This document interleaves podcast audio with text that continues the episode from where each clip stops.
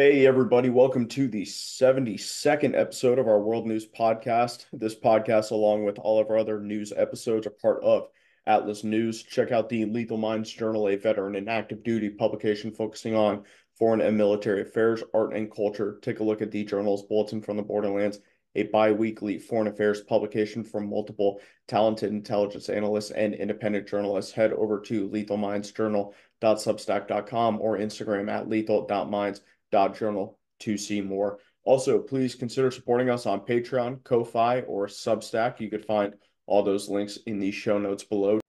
So today is December 30th. It is just before 5 o'clock here on the West Coast Northern California.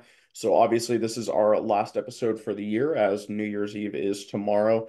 And we'll see you guys next week with uh, probably another history episode. Myself and John already have that recorded, so I just need to get it edited and put out. That'll be our first episode for the new year. So hope everybody has a good holiday um, and enjoys their time with their friends and loved ones and such.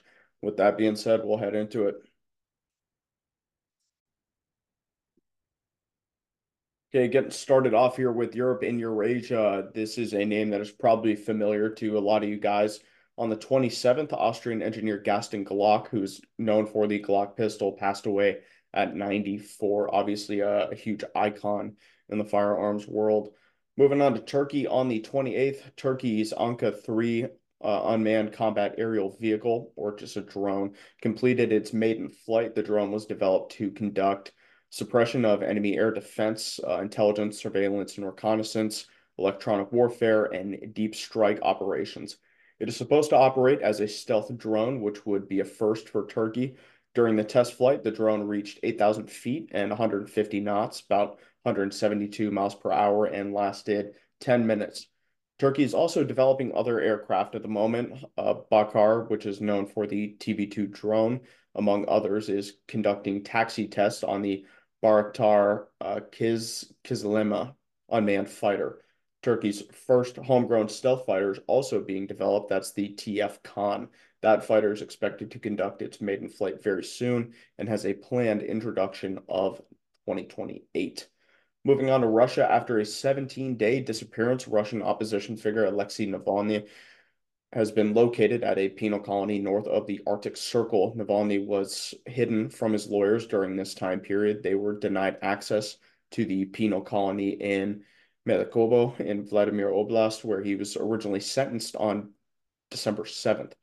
On the 10th, they learned that Navalny was no longer registered at that penal colony and his whereabouts were at that point unknown. A court in the Oblast told his lawyers that a scheduled appeal could not be held as Navalny was not present, but they could not comment on his location, even though they knew where he was. He was finally located and visited by his lawyers on the 25th at the IK3 super maximum penal colony, otherwise known as Polar Wolf, on the bank of the Sob River in Siberia. The prison is one of seven supermax prisons operated by the Federal Penitentiary Service for convicts serving life sentences, which Navalny right now is not. In a statement through his lawyers, Navalny said that he is in good spirits. Looking at the Russo-Ukrainian war in the middle of the month, Russian forces claim the capture, the full capture of Marinka in Donetsk Oblast. Ukraine contested that claim, but we now know that the city has been fully captured with geolocations showing Russian flags on the western edge of Marinka, and also the Ukrainian military has since confirmed that capture. The battle for the city lasted almost 10 years, dating back to the early days of the war in Donbass. After 2015, much of the fighting was done in the form of shelling between the two sides. Heavy combat picked back up on February 17th 2022, just a week before the full invasion of Ukraine. In May 2022, just a few people in the city remained, which had an estimated population of about 5,000 in 2016 and 9,000 before the fighting began in 2014. The city has been completely flattened. Just a handful of buildings remain somewhat standing, and no civilians remain. Also, the government, the Ukrainian government, has submitted a draft to parliament. The Verkhovna Rada regarding military recruitment. The draft was first reported to local media by Member of Parliament Taras Melnichuk and was found on the Parliament's website, but it has since been removed. If approved, this bill would lower the conscription age from 27 to 25. It would also mandate military training at age 18 for a period of three months, and give the government more resources to crack down on those who have avoided conscription so far. Additionally, the bill would see the end of fixed term military service, meaning that once a serviceman completes their active duty time, they would automatically be put into the reserves. Conscripts who prefer conscripts who performed and were released from their service during a time of martial law, which Ukraine is currently in, are not subject to mobilization within two years of them leaving the service. Among other things, the bill would also provide former POWs with leave and monetary assistance for 90 calendar days after their date of release. Again, this has not been approved, it's not been voted on, it's just a draft so far. On the 25th, Ukraine destroyed Ropucha class landing ship Novocherkassk in the port of Feodosia, Crimea, with cruise missiles. The ship was mostly submerged due in part to the attack setting off munitions stored on the ship, Grad M rockets specifically, which the ship is armed with. Novocherkassk was damaged during the Ukrainian missile attack on the port of Berdyansk in May of last year. And as of August of last year, the ship was out of action due to the damage sustained in that March attack and a lack of parts to repair it caused by sanctions against Russia. Not much is known about the ship since then until this attack. Russia claims that it shot down two Ukrainian Su 24 bombers during the attack, which is unlikely as no proof has been shown. There is conflicting reports as to how many casualties were caused. Russia officially only claims that one person died due to a fire that was caused by the attack. However, multiple sources have claimed that over 70 Russian sailors actually died on board that ship. On the 28th and 29th, Ukraine was under heavy bombardment. Shahed 136 drones began hitting Kharkiv, Sumy, and Lviv around 2100 local time, 9 o'clock p.m. on the 28th.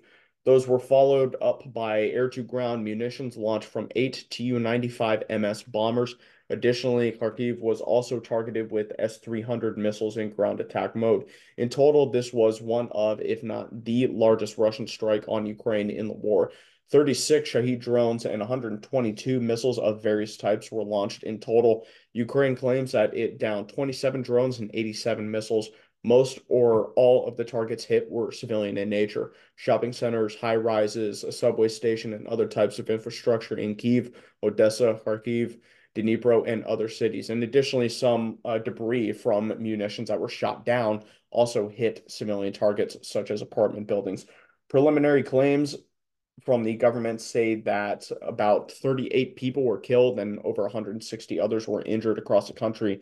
As far as I'm aware, that death toll is still rising, so we will keep you guys up to date if that does update again.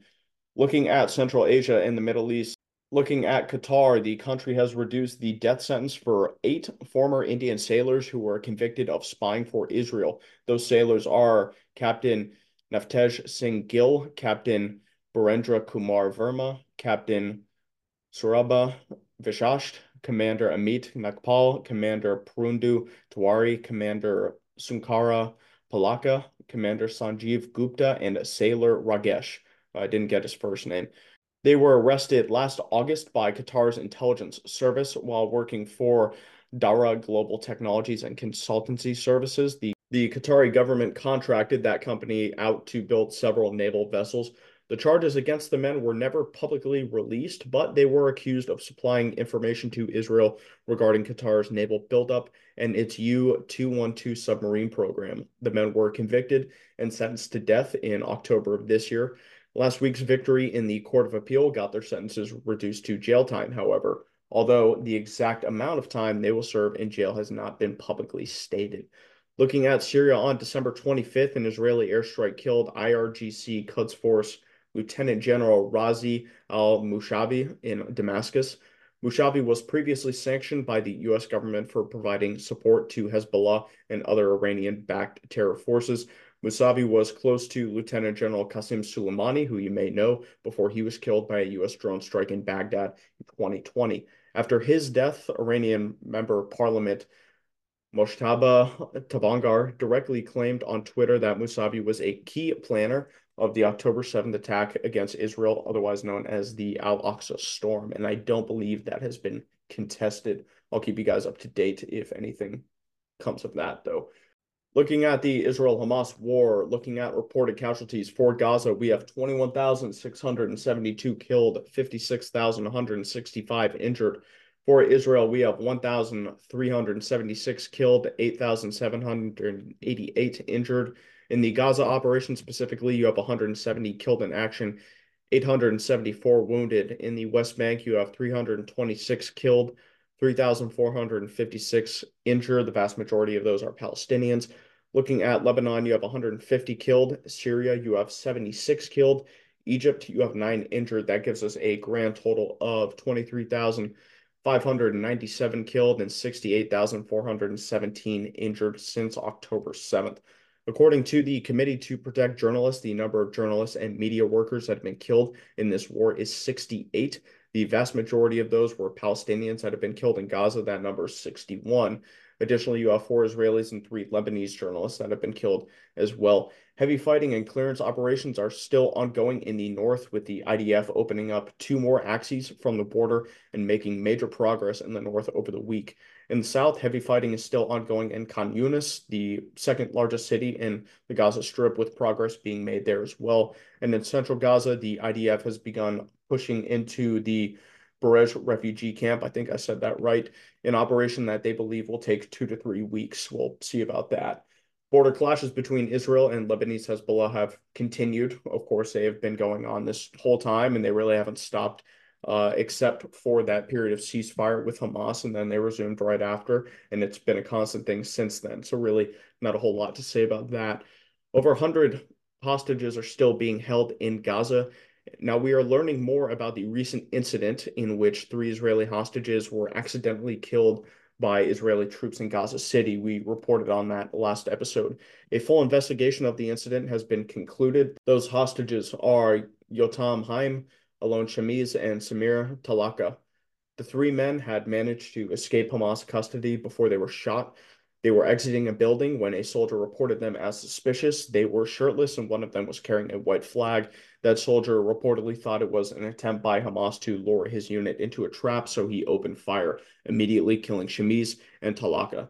The commanding officer of the 17th Battalion, uh, Bislamach Brigade, ordered his soldiers to cease fire as Haim fled back into the building.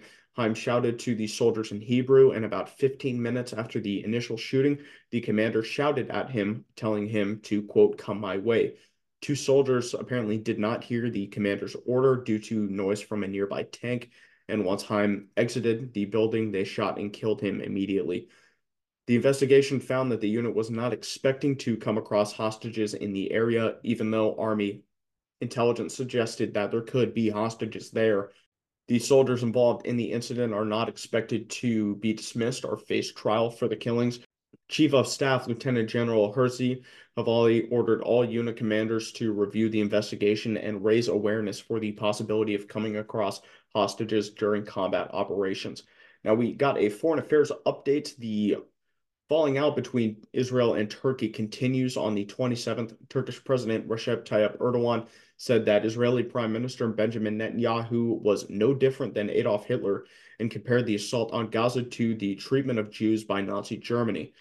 Bibi responded by saying that Erdogan is, quote, carrying out a genocide of Kurds, end quote. This is in relation to Turkey's campaigns against both Kurdish armed groups and civilians in Syria and northern Iraq. The Turkish military and its Islamist proxies in Syria routinely carry out war crimes and other forms of violence to include sexual violence against Kurdish populations in these areas.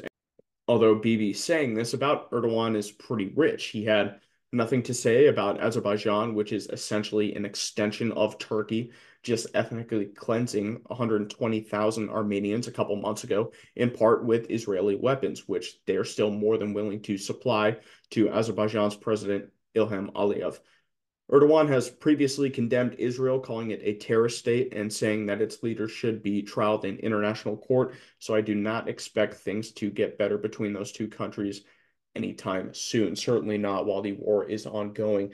Since October 17th, there have been at least 103 drone and rocket attacks on U.S. troops in Iraq and Syria.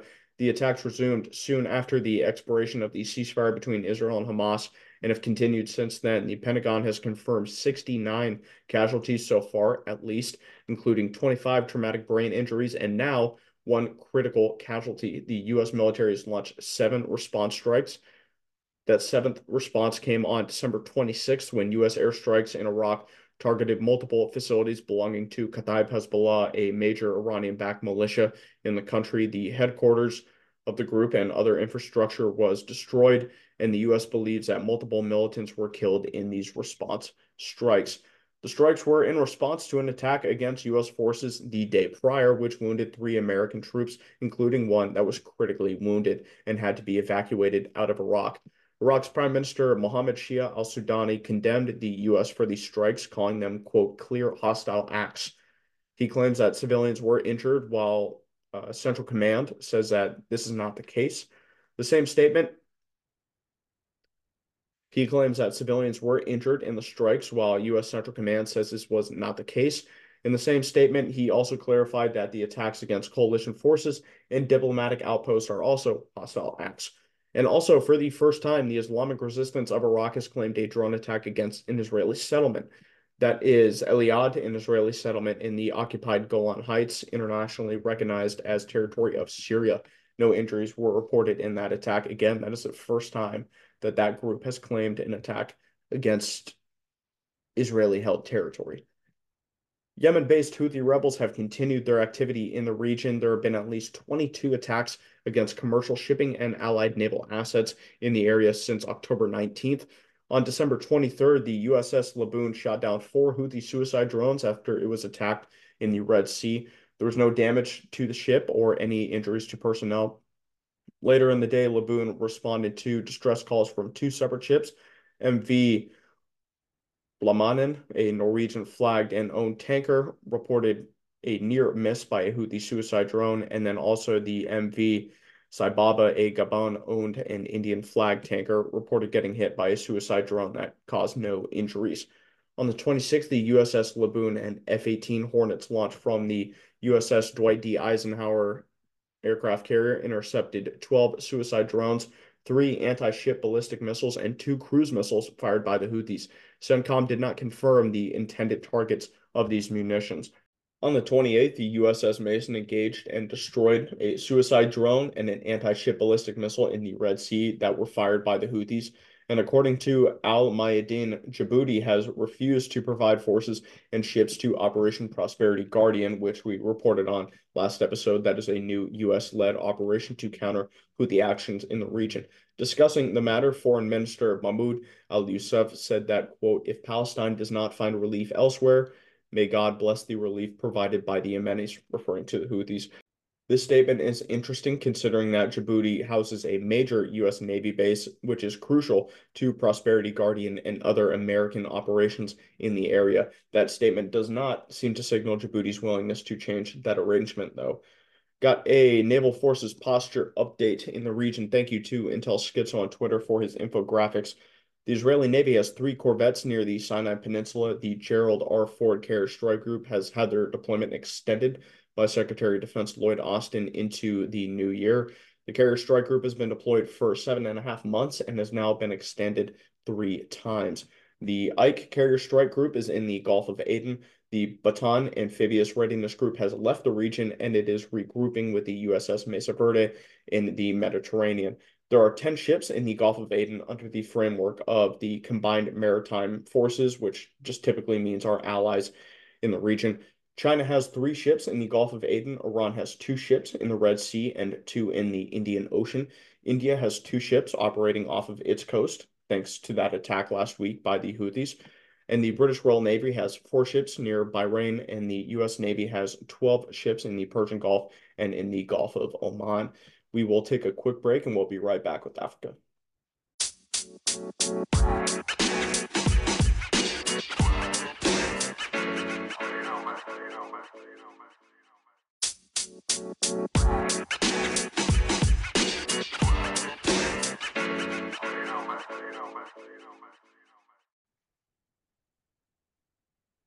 Okay, we are back moving on to Africa, taking a look at Burundi.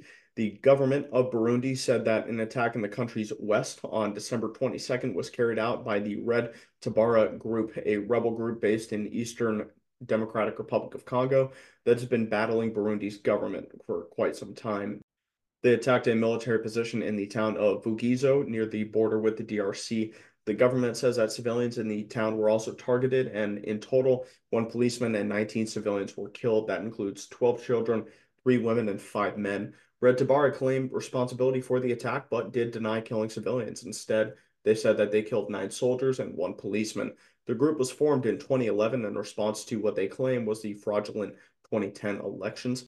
They've been actively fighting the government since 2015 after, bear with me, President Pierre Nkurunziza announced that he would run for a third term, despite the constitution allowing only two terms. After a coup to oust Nkurunziza failed in 2015, Red Tabara gained new members who sought to overthrow the government and took up arms.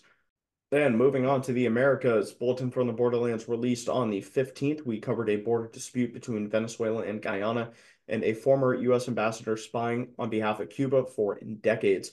And again, that released on the 15th. There will not be a release on January 1st, uh, New Year's Day. The next release will be on January 15th. Looking at Venezuela and Guyana, the UK announced that the HMS Trent, which is a Batch 2 River class patrol vessel, will be deployed to Guyana in a show of support in the midst of the border dispute with Venezuela. Guyana is a former British colony, and the British play a historical role in the territorial dispute. Trent has already deployed to the Caribbean earlier this month to take over for its sister ship, the Medway, while it undergoes maintenance in Gibraltar. Venezuela was not too happy about this happening. Looking at Haiti on Christmas Day, the U.S. Embassy in Port au Prince was ordered to shelter in place due to heavy gunfire in the area. The gunfire was not directed at the embassy, but the incident does highlight the situation in the capital city, which is not good, uh, needless to say. Looking at the U.S. got a presidential race update. These are averages from 538. Some of these have been updated since Christmas, some have not. So Biden's approval is at 55%. His approval is at 39. Both of those remain the same from last episode. Trump's favorability is at 53. I'm sorry, his favorability is at 42. His unfavorability is at 53. Both of those remain the same. The Democratic primary, Biden is at 68%. He is up two points. Marianne Williamson is at 7%. She is down one. And Congressman Dean Phillips is at 4%. He is down one as well. Looking at the Republican primary, Trump is at 61%. He's down two points. Ron DeSantis is at 12. He is actually the same from last episode. And Nikki Haley is at 11. She is also remaining the same. And probably the big story of the week. Last week, Shenna Bellows, who is the Secretary of State for Maine, said that she would rule on challenges to Trump's eligibility after the Colorado court was concluded. By that, I mean the Colorado Supreme Court, in which they determined that Trump cannot be on the ballot and cannot have write-in votes counted for him. Now, we reported on that in the last episode. Well, Bellows did not wait for the Supreme Court to conclude the Colorado case, but she made her decision regardless. On December 28th, she decided that former President Donald Trump is ineligible to run for president next year and will be removed from Maine's ballot. She made this decision based on the 14th Amendment's clause regarding insurrection, which is the same clause used by the Colorado Supreme Court. The decision is suspended until the Supreme Court weighs in, that being the U.S. Supreme Court. This is the first time in U.S. history that a state level Secretary of State has acted unilaterally to remove a former president from the ballot. Recently, Texas Governor Greg Abbott threatened to have President Joe Biden removed from the ballot if states continue to remove Trump from theirs. Well, Steve, he tries to follow through on that. And also, as we reported on in the last episode, there are efforts in other states to get Trump removed as well. Those efforts have already failed in Arizona, Florida, Minnesota, New Hampshire, Rhode Island, and Michigan. Over the week, the Michigan Supreme Court shot down the attempt, concluding that it did not have the constitutional authority to remove somebody from the ballot. But again, we are all kind of waiting on the U.S. Supreme Court to take up the issue and see what they say, and we'll know a lot more when that happens. I want to thank you all for supporting this podcast. Of course, it means a lot to me. You could find this on your favorite apps that include Spotify, Google Podcasts, Apple Podcasts, wherever you listen, we're there. You can find us on Twitter and Instagram at Analyze Educate. That is all one word. We are also on Telegram, same name. please consider supporting us again. Patreon, Substack, or Ko-Fi. You could find all those links in the show notes below. Be sure to leave us a five star rating on the app you use to listen to this podcast. That helps us out a lot as well. You can expect a new episode probably midweek next week. And again, that's probably going to be a history episode with myself and John looking at Great Britain prior to World War One. But right now, that's all I have for you guys. I'll see you soon. Have a good New Year's.